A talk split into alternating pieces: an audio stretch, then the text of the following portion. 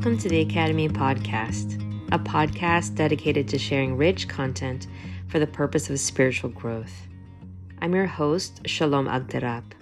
The Academy creates transformative space for people to connect with God, self, others, and creation for the sake of the world. To learn more about the Academy, visit academy.upperroom.org.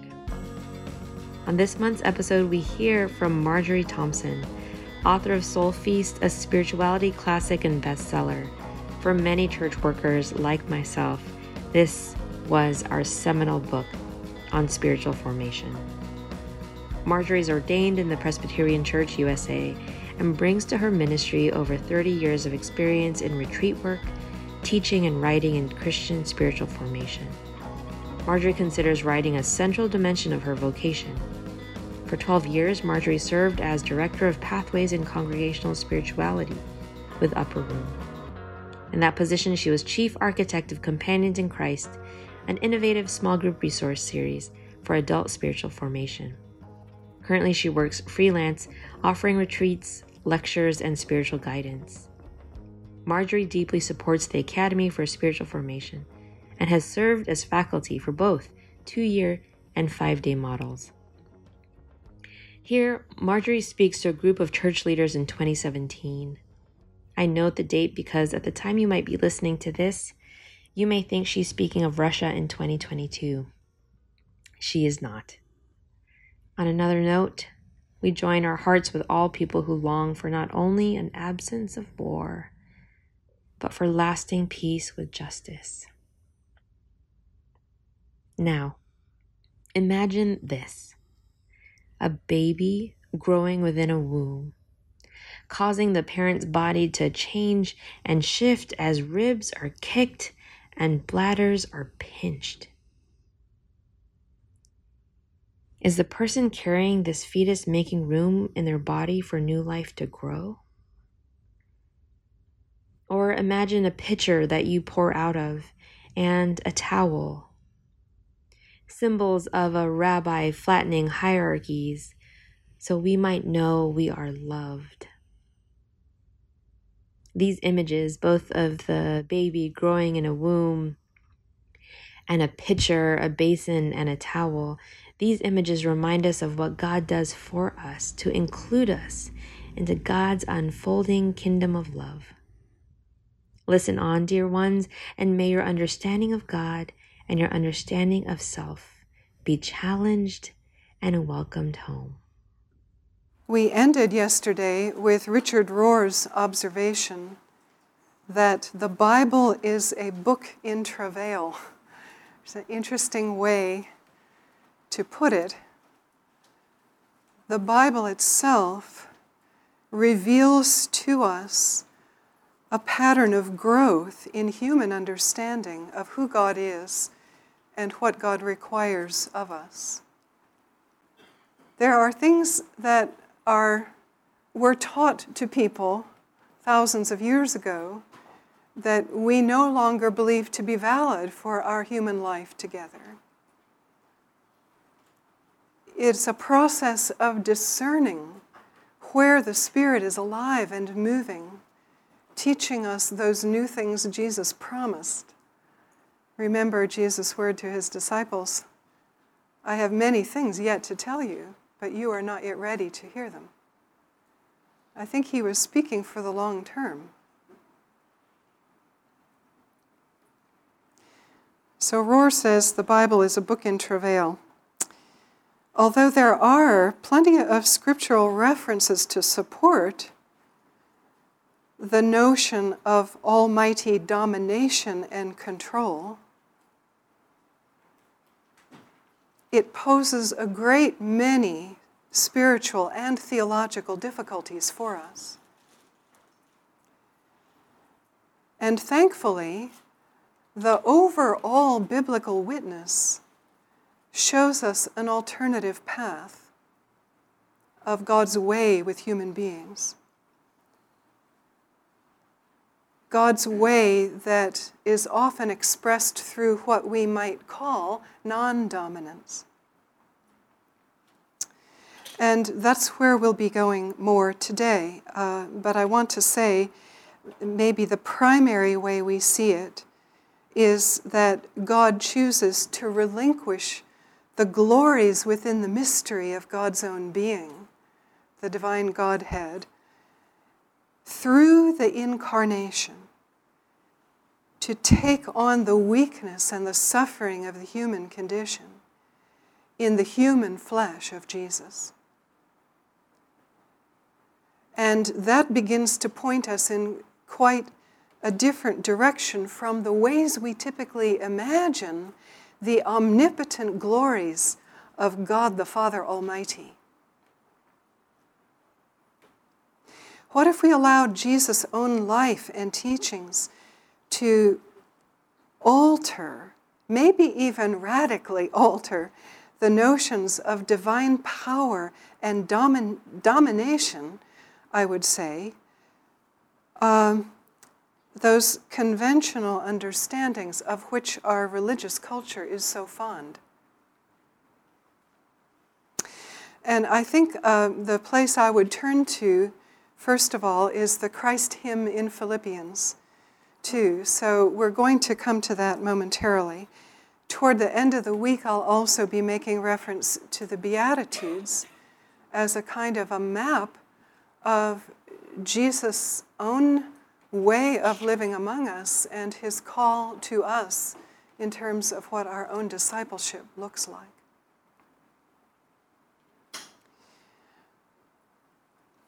As we recalibrate how we think of God's power, it inevitably affects how we think of our own lives.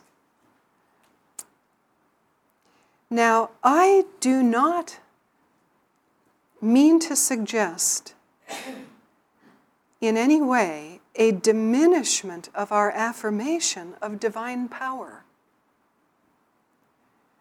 What I want to ask is what kind of power does God choose to exert? How does God use power and for what purpose?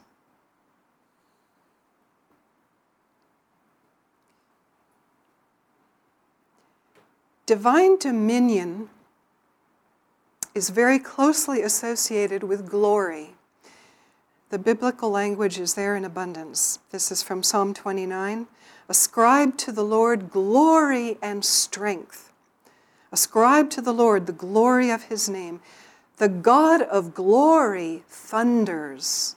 The voice of the Lord is powerful power, thunderous power, and glory closely linked. In the New Testament, in the Gospel of Matthew 24, toward the end of that Gospel, we have the sign of the Son of Man will appear in heaven, and then all the tribes of the earth will mourn, and they will see the Son of Man coming on the clouds of heaven with power and great glory power and glory. And the God of power and glory is very often tied in with judgment, as we see in that text from Matthew. For too long, I think the church has been enamored of the vision of divine glory aligned with judgment and it has given grounds for centuries of Christian triumphalism, where the church has been allied with the powers of the state. Because where else do we most commonly see glory and power associated? Associated? The powers of the state, of the nation we can actually see quite a remarkable illustration of this right now in Russia, where the Eastern Orthodox Church has been restored to its former glory, that is, from the era of the Soviet uh, atheistic uh, regime. And now the church is back basically in the same position in relation to the state that it had under the czars. no distinction, no separation of church and state as we have in this nation to preserve the freedom of different religious traditions, different understandings of faith, part of how this country was founded.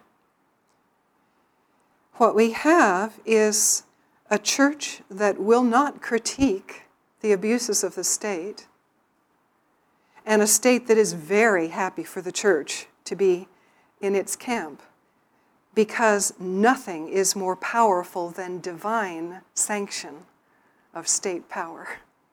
Nothing. If you have God on your side, who can oppose you?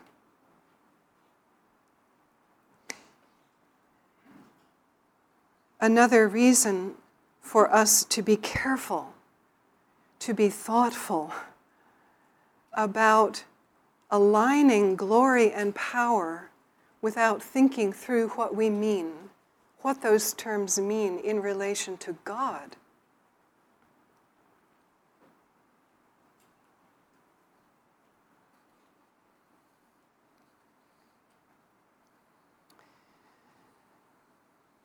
Yesterday, uh, I, I took that phrase, God of glory, Lord of love, out of the hymn. And as I said, you know, they're, they're really those two phrases can be beautifully aligned, but if we pull them apart, uh, the way I've been trying to indicate, then the God of glory and the Lord of love can be taken for uh, as a kind of shorthand of the poles of raw sovereign power on the one hand and servant love on the other.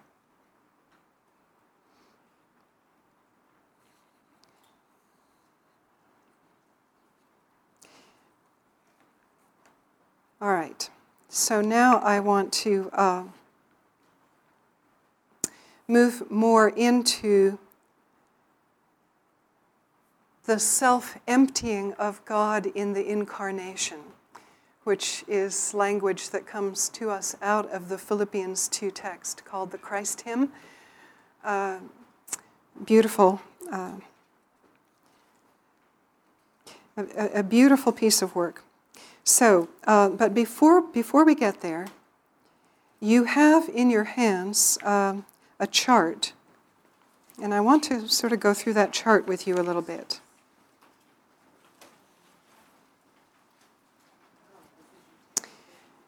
It's, it's four images for the relationship of divine and human power. Um, I was going to try to kind of get this up on the board, but you, you have it essentially in front of you. Um, the horizontal axis is the human axis in this chart. Does everybody have a copy of it? It looks, looks like this. Okay. And so the, the horizontal axis on top is the human, the vertical axis is the divine axis. And basically, we're looking at the relationship between dominance and humility on, on both axes and seeing what this might look like. I'm trying to line out four options in how we might see the relationship between God's power and our own power, God's humility and our own humility. And again, it may be somewhat oversimplified um, for the sake of trying to clarify categories you have some brief descriptions of what these look like. So, the first quadrant, quadrant number one, is the one where divine dominance and human dominance are together. And I'm suggesting that what that looks like is that God's dominating control sanctions human domination and control. That's what it looks like when you put together those two pieces. And I think it is uh, it's represented scripturally by what I would call a distortion or a misinterpretation of Genesis 1 26 to 28, where dominion becomes domination uh, in, in our interpretation that we have dominion over the, over the earth. Uh, it's reinforced in Genesis 3:16 where God's punishment for human sin places the woman under the rule of man. So it's okay for men to dominate women. It is uh, illustrated in texts like the capital punishments for infractions against the holiness and purity codes of Leviticus. Particularly, you find it in Leviticus 20, the chapters 20 and 24, where we get uh, uh, the, the c- commands, the injunctions to stone to death idolaters and adulterers and murderers and blasphemers and so forth. Um, it is illustrated by the whole idea of destruction unto the Lord, where Israel's armies slaughter whole towns, wholesale men, women, children, even the animals, uh, supposedly at God's command. That pattern of destruction we can still see in parts of the world today, that understanding of obliterating entire communities. I think most Christians today would not want to say that that was probably ever God's intention, but a misunderstanding of the nature of God and what was required. But this is where we have to take a different view of the scriptures themselves and see a pattern of growth in human understanding of who God is and who we are meant to be in relation to God and one another.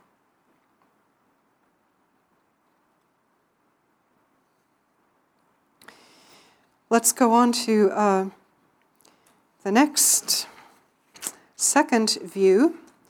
Number two is divine humility and human dominance. I think this basically represents a pretty reasonable picture of what our world actually looks like most of the time. The, the way we live in disregard uh, for divine humility and its claim, the claim of God's humility on how we are to live our lives. Uh, I, I think of God's plaintive appeal in Psalm 81 Oh, that my people would listen to me. Or Jesus' anguished yearning as he looks out at Jerusalem, the city that slays its prophets. And he says, Jerusalem, Jerusalem, how often have I desired to gather your children together as a hen gathers her brood under her wings, and you would not. You were not willing.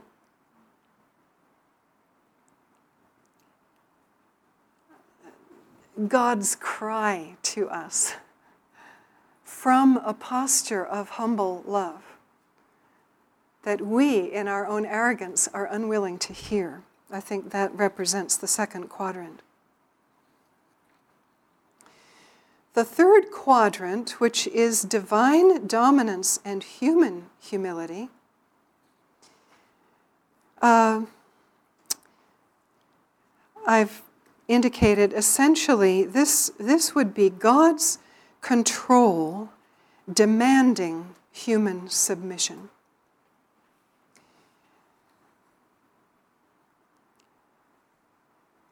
I think maybe uh, a passage that, that uh, epitomizes or maybe even exaggerates that view in, from our perspective now would be um, Leviticus 26. Uh, Leviticus is, has a lot of penal codes in it. a very punitive book in many ways. Uh, but these, these were, this was the outgrowth of the law in ancient Judaism. And I think Jesus took issue with some of these laws as well. uh, by some of the things he said and did. In any case, um, in Leviticus 26, verses 14 to 33, we have this devastating picture of the increasing increasingly severe penalties that the Lord will visit on Israel if they do not obey all the commandments and observe all the statutes and ordinances of God, including you know, all the aforementioned punishments of the law against laws against impurity. These are ritual cultic laws of the Levitical priesthood, if you understand uh, uh, some of the history behind that. So, it's, uh, it's pretty grim. It's the you better watch out part of Santa Claus, you know. Uh, then you also have the illustration of this quadrant from the book of Job. At the end of the book of Job, there's an amazing exchange that expresses another angle on, on this quadrant. So remember, Job is innocent. He's being punished unjustly. He has done nothing. He's a righteous person. And he's experiencing all kinds of awful things. Um, when Job complains about being unfairly afflicted, God throws out this challenge to Job where were you when I laid the foundations of the earth? Have you commanded the morning since your days began? Shall a fault finder contend with the Almighty? Oh, Job says, Okay, see, I'm of small account. What shall I answer you? But God continues to press Job. Will you even put me in the wrong? God says. Will you condemn me that you may be justified? I mean, good Lord, this is God Almighty speaking, right? And Job is reduced to utter humiliation, although he has done no wrong. I have uttered what I did not understand. Therefore, I despise myself, he says, and I repent in dust and ashes. What is the message we might take from this? We have to repent in dust and ashes whether we're guilty or not. So, this is the you better not cry part of the Santa Claus song. You better not shout, you better not cry, you better watch out. Because no matter what you do, God is bigger than you. So it's an interesting story.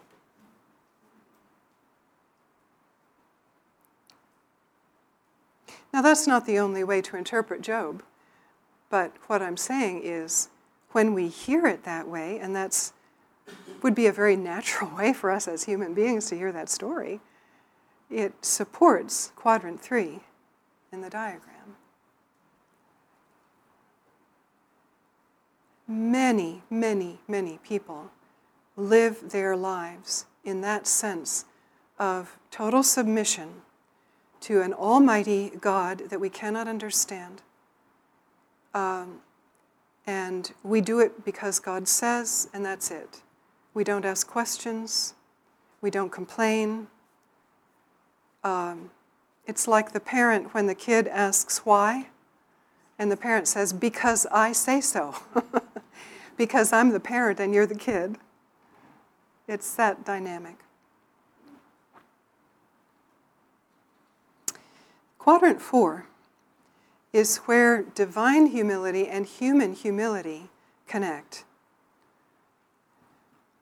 And the way I've described that is that God's humble love and service models for us and evokes from us our own love and service. And I think this is where Jesus takes us. So, two texts that fully express this view uh, are found in the New Testament, John's Gospel 13, 1 to 17, where Jesus, precisely as teacher and Lord, washes the disciples' feet, takes the role of the servant, the slave, even, wraps that towel around, strips his outer robe, becomes the servant. And you can see how unsettling that is for the disciples by Peter's reaction. You are not going to wash my feet. You're my Lord. Hey, let's, let's keep the hierarchy in place here. You know, let's keep the social order the way it's meant to be. Jesus says, If I don't wash your feet, you have no part in me. How can you be part of my servant love in this world if you're not willing for me to overtone, overturn that social hierarchy? Jesus has never been real big on social hierarchy in his life. He's the one who hangs out with the sinners, who even calls them into his close circle of disciples. Tax collector? Are you kidding me? The hated, despised Jewish tax collectors who were working for the Roman oppressors, collecting taxes for Rome, the Roman emperor, and skimming some off the top for themselves to make a living. Jesus called a tax collector named Matthew to be one of his disciples. Jesus is always doing things like that. Strange guy. Philippians 2 1 to 8, um, where we read that the community of faith is urged by Paul to have this mind among you that was in Christ Jesus, who emptied himself of divine privilege and glory to share the full human experience all the way to its dregs. In order for a larger life and beauty, a different kind of glory to be revealed. And this, of course, is what I believe offers a much more adequate picture of who God is in relation to us. A much more holistic understanding uh, of what salvation is. And I know many of you are familiar with this, but let me just say it again.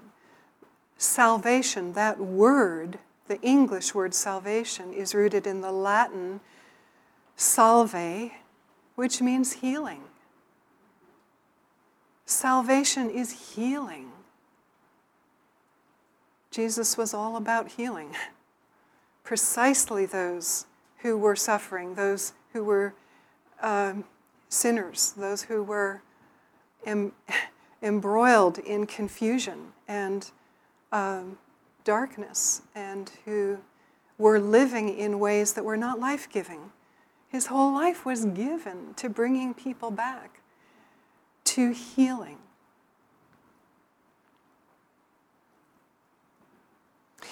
That fourth quadrant is one that I think genuinely represents what we could call good news. Good news. I want to conclude our time today with um, a very intriguing final image for the self limitation of God that I think kind of opens up a new window, uh, a, a new possibility for how we can explore God's humility. And you have this. This is actually from Elizabeth Johnson's book, She Who Is. It is called the Kabbalistic doctrine of self divine self limitation.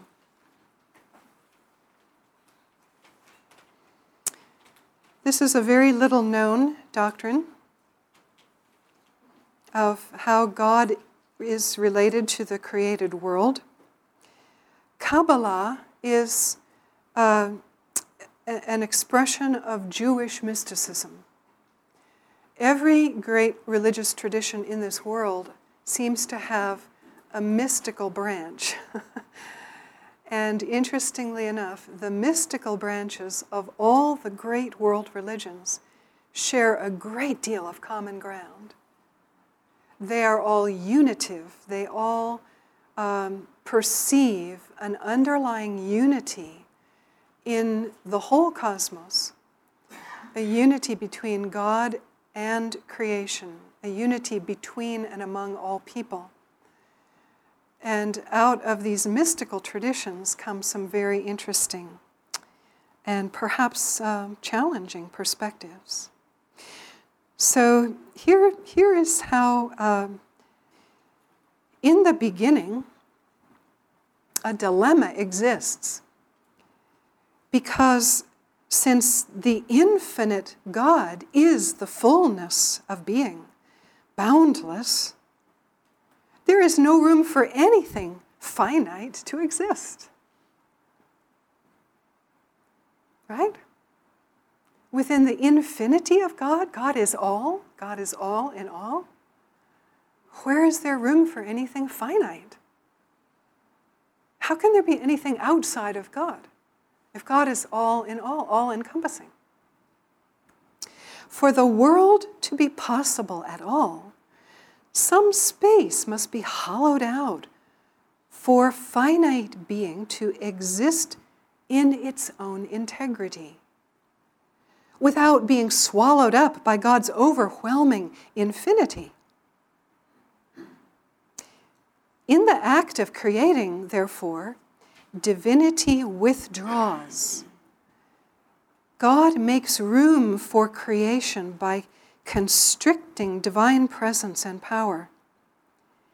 There is a contraction or concentration or infolding of the divine being in order to clear a space for the world to dwell. And into the resulting void, shaped by divine self limitation, the creative word is spoken and the world is brought forth. Thus, creation outside of God nevertheless remains in God, in the primordial space made possible by the self contraction of the infinite. God's generous self emptying is the condition for the possibility of finite existence in its own autonomy. While the difference between creator and creature is embraced by the one who is all in all. Now, how's that for an image? Isn't that interesting? Um, several things could be said about that. Jürgen Moltmann, uh, one of our 20th century theologians, one of the greats, says God withdraws himself from himself in order to make creation possible. This self restricting love is the beginning of that self emptying of God, which Philippians 2 sees as the divine mystery of the Messiah. So, if that's true, then God's self emptying starts with creation, not just with the incarnation. It encompasses the whole. Very interesting. And of course, Johnson points out that using male language for God in this metaphor of creation is a blatant anomaly.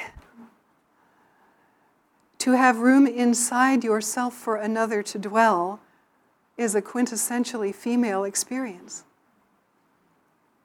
For one who is not you to be living and moving and having being within you is a maternal image. So, this might be a good time and way to open up conversation around our gendered naming of God. The God who self limits out of love to make space within for a beautiful and beloved creation, to make room for the beloved's own autonomy, freedom of choice, um, befits a maternal metaphor for the naming of divine being, divine wisdom, and delight.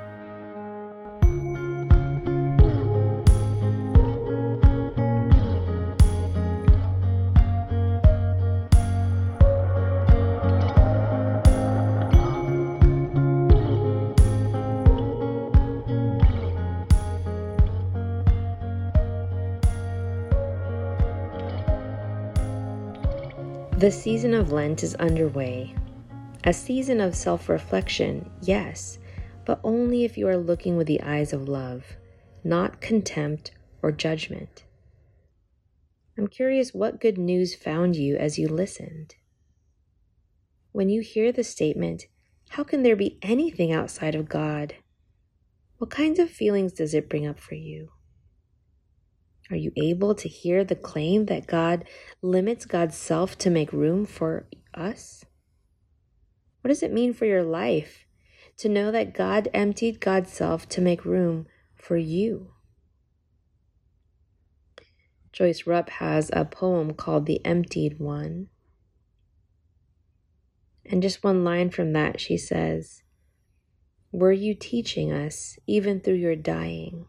That emptying out of self is part of the giving?